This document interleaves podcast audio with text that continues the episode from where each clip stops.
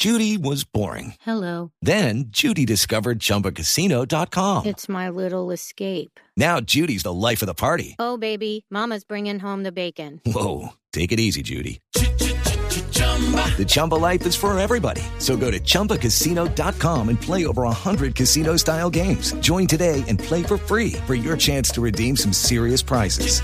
chumba ChumbaCasino.com. Purchase necessary. Void where prohibited by law. 18 plus terms and conditions apply. See website for details.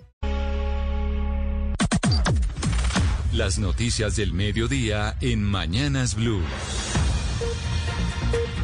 12 del día en punto y es hora de las noticias del mediodía y con ellas llega de la mano don Eduardo Hernández. Eduardo, buenas tardes. Hola Camila, ¿qué tal? Muy buenas tardes. Bueno, lo contábamos el viernes y otra vez vuelve a ocurrir. Están creciendo los sectores, las personas que deciden salir a la calle para protestar en contra de la cuarentena obligatoria para las siete localidades que estableció la alcaldía. Recuerde usted que varias de ellas están repitiendo y son especialmente sus habitantes los que están muy molestos este mediodía. José Luis Pertus, ¿qué pasa en las calles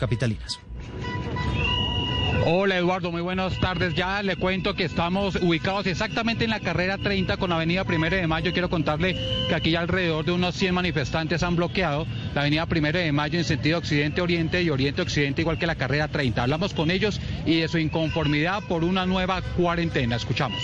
Esto prácticamente ya lleva con esto completa, con esta cuarentena que llegó ahorita a los 15 días, casi completaríamos casi el mes, porque solamente nos dejaron abrir de una cuarentena a la otra siete días y volvieron y cerraron. Entonces. Pues nos, nos, hemos visto perjudicados porque no dejan trabajar, necesitamos trabajar, necesitamos pagar riendo, tenemos niños. Entonces necesitamos, ¿sí me entiendes? Necesitamos producir porque si no producimos, entonces ¿con qué nos alimentamos? ¿Con qué pagamos arriendo?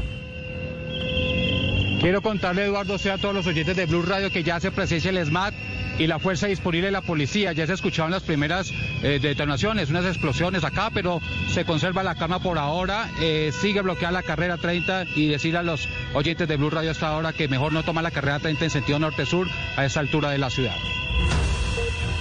Gracias, José Luis. 12 del día, dos minutos. Y contrario a lo que se creía, este segundo semestre se matricularon más niños en los colegios oficiales de Bogotá, es decir, los colegios públicos. Sí se hace una comparación con lo que ocurrió a comienzos del año. Detalles que los tiene Camila Carrillo.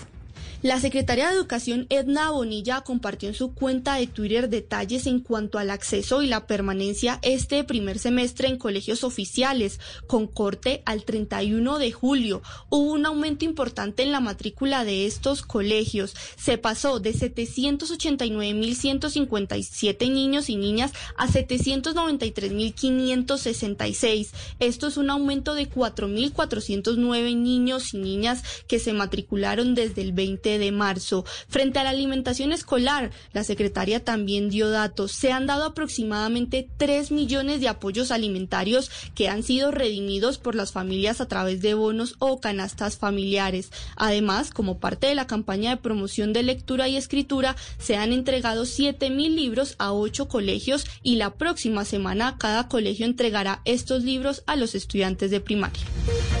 Son las 12 del día, tres minutos. Tema de debate a esta hora, Camila. El director de la DIAN está sugiriendo que quienes no tienen hijos pues tienen una mayor capacidad de pagar impuestos. Se abre entonces la posibilidad para que aquellos que no son padres paguen más. Marcela Peña nos cuenta. Y es que para el gobierno las personas naturales en Colombia deberían pagar más impuestos que las empresas. Y ha dicho que hay varios grupos que no están contribuyendo suficiente. Por ejemplo, los pensionados no pagan renta. La base para pagar el impuesto a las rentas actualmente muy alta según el gobierno. Y el sistema no tiene en cuenta la capacidad contributiva de las personas. Lo dice el director de la DIAN, José Andrés Romero. Es decir, hay personas naturales que se pueden ganar lo mismo, pero una persona natural puede tener hijos, dependientes, tener muchos gastos, hacer inversión social y la otra no, y por tanto la otra tendrá mayor capacidad contributiva. Y es que este tema de cuánto pagamos en impuestos volvió a la mesa por cuenta de la instalación de una comisión de expertos que le va a dar recomendaciones al gobierno sobre cómo hacer una reforma tributaria. Recordemos que el ministro Carrasquilla reconoció que el país necesita empezar a recibir 20 billones de pesos en nuevos impuestos una vez la actividad económica se normalice. Interesante debate, Marcela. Gracias, que empieza a tener el país. 12 del día, cuatro minutos y se disparó el número de conductores sancionados en Colombia por viajar por carretera sin tener el permiso. Damián Landines. Y es que comparado este puente festivo que acaba de pasar con el del 7 de agosto, se incrementaron en más de 700 multas a los conductores que pretendían viajar. El general Carlos Rodríguez. Y fueron inmovilizados, un promedio de 1.290 vehículos. Esto quiere decir un promedio de casi 17 vehículos por hora en el puente festivo. Asimismo, la policía también encontró a casi 60 conductores que además de violar las medidas sanitarias... Damián Landines. Y es que comparado este puente festivo que acaba de pasar con el del 7 de agosto, se incrementaron en más de 700 multas a los conductores que pretendían viajar. El general Carlos Rodríguez.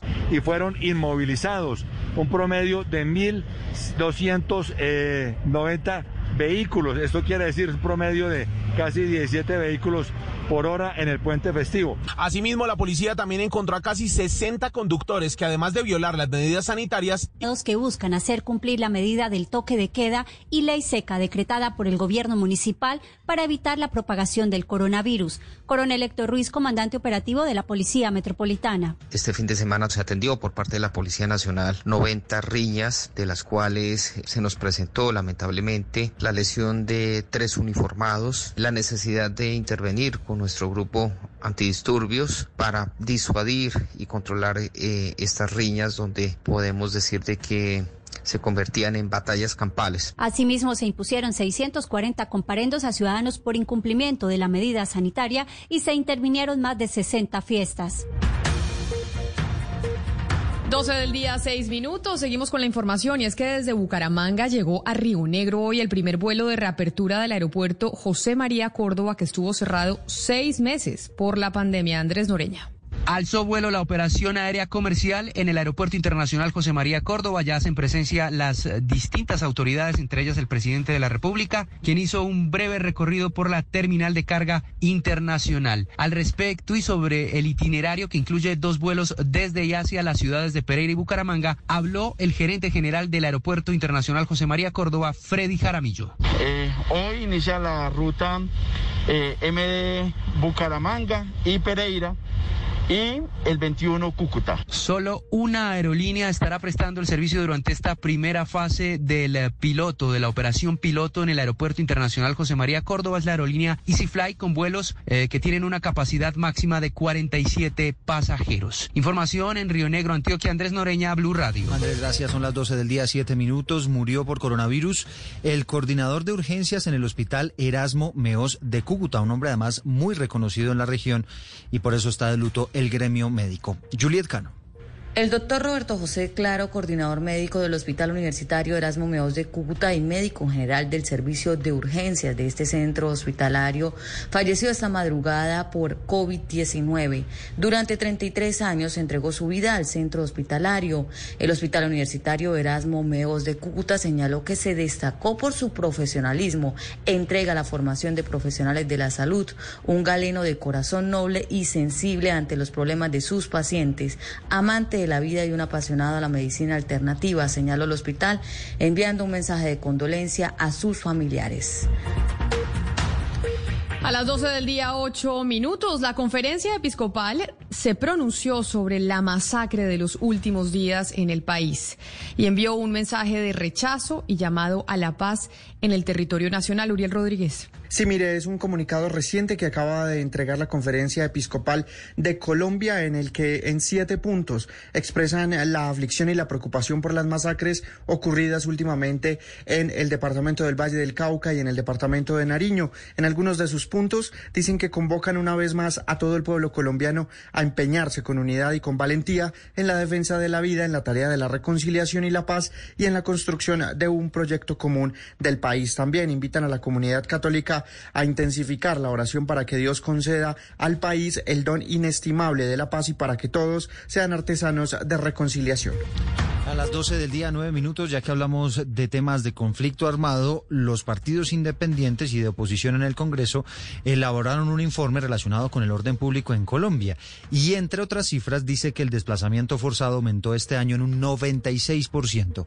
El reporte con Kenneth Torres. En un informe presentado por varios congresistas de partidos independientes y de oposición revela que la implementación de los acuerdos de paz en varios pueblos PEDET sigue en aumento de la violencia. El escrito revela que de 16.190 personas que que han sido desplazadas a lo largo de este año, el 36% de esta población permanece fuera de su lugar de origen. Según los congresistas, al comparar esta cifra con lo reportado durante el primer semestre del 2019, en lo corrido del 2020 ha habido un aumento del 96,8% de personas desplazadas. Así lo dijo la representante Juanita Gubertus de la Alianza Verde. 2020 ha sido además el año más violento para los líderes. Fuentes consultadas por Blue Radio señalan que la tutela no procede cuando, como en este caso, la defensa de Uribe no presentó el recurso de reposición tras la decisión de la Corte Suprema de Justicia, es decir, que no es el mecanismo viable para exigir la libertad del expresidente, quien es investigado por presunto fraude procesal y soborno.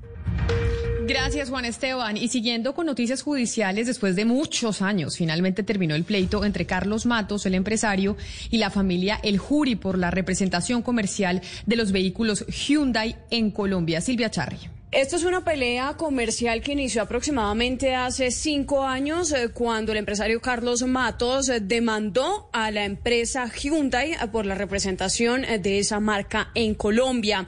Es un pleito privado específicamente con el empresario Matos y la familia El Juri que disputaba entonces esa representación de la marca. Y a pesar de que llevan entre cuatro y cinco años, pues decidieron ponerle un punto final al pleito civil para desistir de todas las reclamaciones y demandas eh, que se estaban ejecutando entre las dos eh, familias. Esto no quiere decir que haya una incidencia en el proceso penal, ah, pues recordemos eh, que la Fiscalía le ha imputado y ha acusado además dos veces al empresario Carlos Matos por haber sobornado a jueces de Colombia ah, para ganar justamente esas demandas. La noticia internacional. Y la noticia internacional tiene que ver con Nicolás Maduro y Venezuela porque el presidente de ese país anunció que la Asamblea Nacional Constituyente que rige el chavismo básicamente va a funcionar hasta el próximo mes de diciembre cuando se realicen elecciones parlamentarias, eh, unas elecciones además que no están reconocidas por los partidos de oposición. Lo interesante dentro de esta decisión es que la Asamblea Nacional Constituyente jamás redactó una nueva constitución. La noticia deportiva. La noticia deportiva llega desde España, las tres últimas del Fútbol Club Barcelona. La primera, Erika Vidal, no es más el secretario técnico del club culé, 20 horas después de ser ratificado. La segunda, Marter Stegen, fue operado de un problema que tiene en su rodilla derecha y estará fuera de las canchas durante dos meses y medio. Y la tercera es que hace unos minutos ha aterrizado en el aeropuerto El Prat de Barcelona, Ronald Koeman, quien las próximas horas se debe convertir en el nuevo técnico del conjunto catalán. Lucky Land Casino asking people what's the weirdest place you've gotten lucky? Lucky? In line at the deli, I guess? Aha, in my dentist's office. More than once, actually. Do I have to say? Yes, you do. In the car before my kids' PTA meeting. Really? Yes. Excuse me, what's the weirdest place you've gotten lucky? I never win and tell. Well, there you have it. You can get lucky anywhere playing at LuckyLandSlots.com. Play for free right now. Are you feeling lucky? No purchase necessary. Void where prohibited by law. 18 plus. Terms and conditions apply. See website for details.